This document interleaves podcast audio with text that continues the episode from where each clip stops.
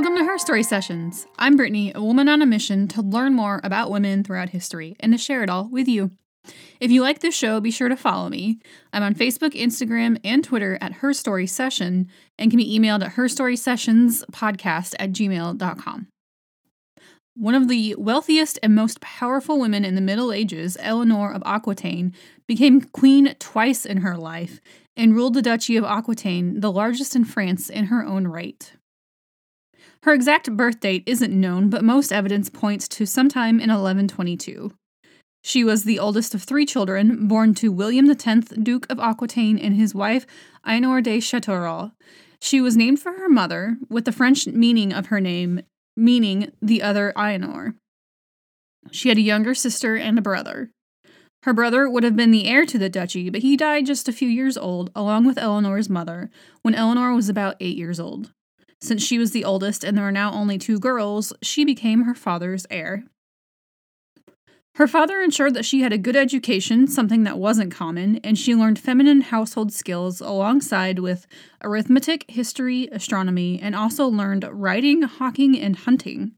She was also skilled at dancing, conversation, games such as backgammon and chess, and also played the harp and sang. She was a strong-willed, intelligent, and outgoing as a child. Her father died in eleven thirty-seven, and then the fifteen-year-old inherited Aquitaine and became the most eligible heiress in France. But in her father's will, King Louis the sixth was given guardianship of her. He immediately engaged her to his son, seventeen-year-old Prince Louis. The prince, along with five hundred knights, was sent to Bordeaux, where Eleanor was staying with the archbishop. There, they were quickly married and officially became the Duke and Duchess of Aquitaine. They set off on a tour of the provinces, but within a few days, they learned that the king had passed away. They headed for Paris and were crowned king and queen on Christmas Day. Her new husband, Louis, was the second-born son and had been raised to join the priesthood one day until his older brother died in a horse accident. Although he left the religious life, he remained deeply pious. He adored Eleanor and spent a lot of money on her and her whims. The feeling was not mutual, though. Eleanor found Louis to be prudish and puny, and having grown up in the south of France, found the north to be uptight and cold. The court, and especially her mother-in-law, found her southern manners and her way of dress to be scandalizing. In the meantime, Eleanor's sister Petronilla fell in love with Count Raoul of Vermandois, only he was already married. At Eleanor's urging, the king allowed Count Raoul to annul his first marriage so that he could marry Petronilla.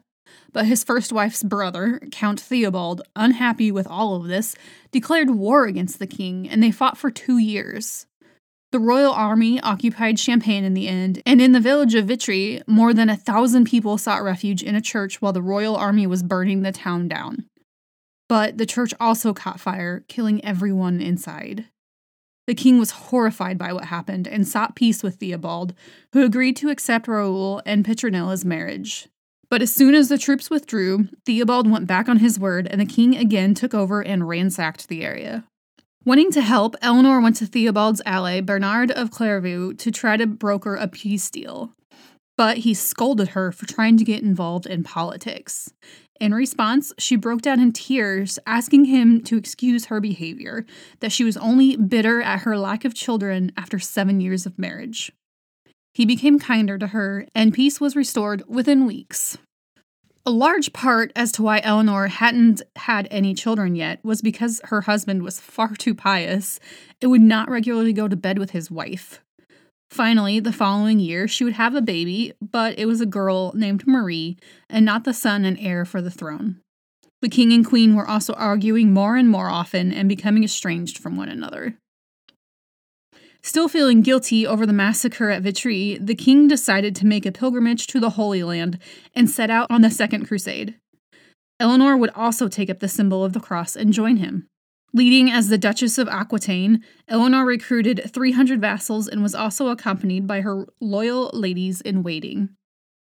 They heard rumors that the German army had recently had a victory, but on their march across the mountains, they came across unburied remains of the Germans, who had in fact been utterly destroyed by the Turkish forces. This brought down morale drastically, and the army started to fall into disorder. The king was a terrible military leader and couldn't keep order. Eleanor's army marched ahead, and King Louis was slowed down by the baggage train and the unarmed pilgrims that were with them. But as the queen's forces reached the summit where they were supposed to stop and set up camp to wait for the others, they instead decided to continue on. King Louis's forces became trapped and were attacked by the Turks. Many of the men, horses, and baggage were lost to the canyon below them, and the royal guards were slaughtered. The king was dressed as a pilgrim, though, and managed to escape. When he caught up with his wife in Antioch, he blamed her for the disaster. Her response was to bring up consanguinity, a relationship by blood or common ancestor, which was grounds for annulment. Instead, the king forced her to accompany him to Jerusalem and finish their pilgrimage, which humiliated Eleanor. After the unsuccessful campaign, they made their way back to France by first sailing back to Italy. They traveled on separate ships, were attacked by Byzantines, and blown off course for two months. But finally, Eleanor's ship made it to Italy, and she went to the Pope to ask for an annulment. He instead tried to get the royal couple to reconcile, and when Louis made it to Rome, the Pope took the couple to a bed he had specially made for them and told them with his blessing they would surely conceive an heir. They couldn't refuse the Pope on this, and Eleanor did in fact get pregnant. But when another daughter, Alix, was born, they were granted an annulment. Their daughters were declared legitimate, although the marriage was annulled, and custody was granted to Louis, but Eleanor maintained her duchy of Aquitaine. On her way back there, two lords tried, but failed, to kidnap her and force her into marriage in order to gain control of the duchy. Eleanor already had someone else she wanted to marry, though. She immediately wrote to Henry, Duke of Normandy, asking him to come to Aquitaine and marry her. He did so without any hesitation, and thirty-year-old Eleanor and the twenty-one-year-old Henry were married. The two were in fact more closely related than what Eleanor and Louis had been. Eleanor's support bolstered Henry's campaigns against his cousin King Stephen of England, who he believed had wrongly taken the throne from Henry's mother Matilda. When King Stephen's only son died, he gave in and made Henry his heir. Two years into their marriage, in eleven fifty-four, King Stephen died, and Henry and Eleanor were crowned King and Queen of England. This marriage wasn't a happy one either. It was reported that the marriage was tumultuous, and the couple argued constantly. King Henry would frequently try to exercise power over his wife's land, Aquitaine, but the lords there would only answer to their Duchess, the Queen. They did manage to have eight children together, though, and these were William, Henry, Matilda, Richard the First, Geoffrey the Second, Eleanor, Joan, and John. King Henry had plenty of affairs and several illegitimate children, but Eleanor was ambivalent to it and even raised one of his illegitimate sons. Her oldest son, William, died when he was three, and her second son, Henry, married the Princess Margaret, daughter of her ex-husband, King Louis, and his second wife. Her daughter, Matilda, then married Henry the Lion of Saxony. After fifteen years of marriage, Eleanor needed away from her husband and accompanied Matilda when she went to France.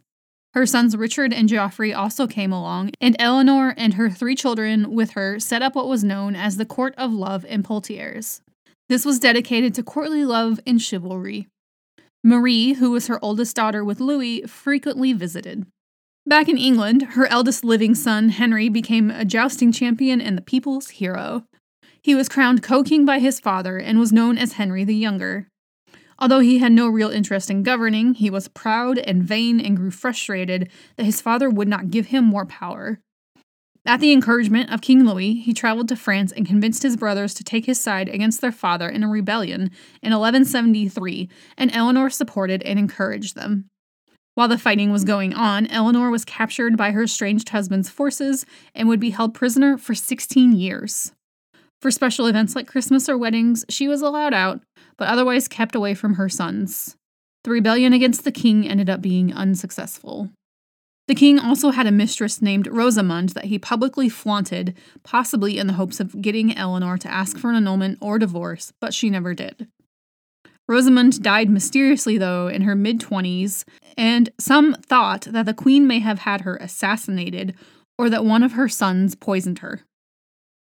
In eleven eighty-three, Henry the Younger again tried rebelling against his father in order to gain power, but his army was besieged by his fathers and they were forced into fleeing.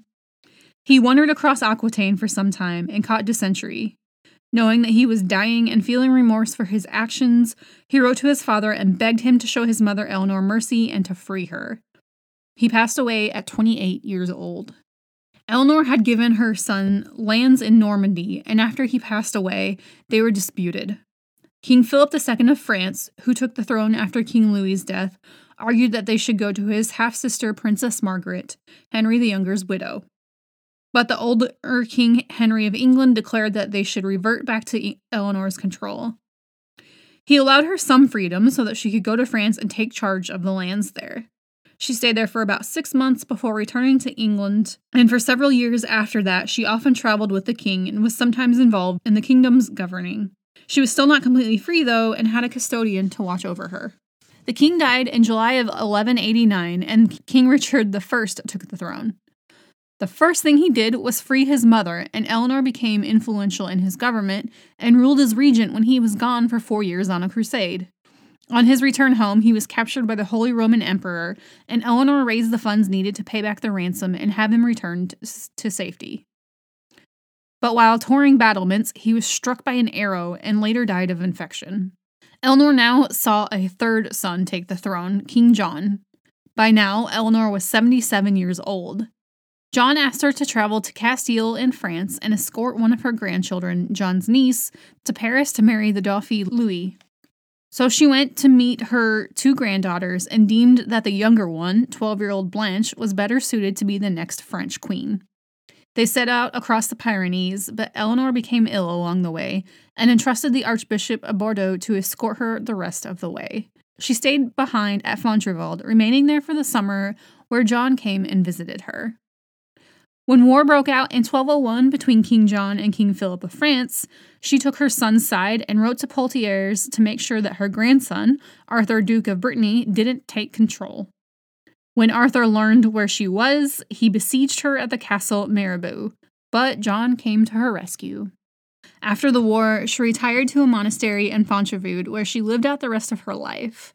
She passed away in twelve oh four, having lived to be eighty-two. She was buried in the abbey there alongside her husband Henry and her son Richard.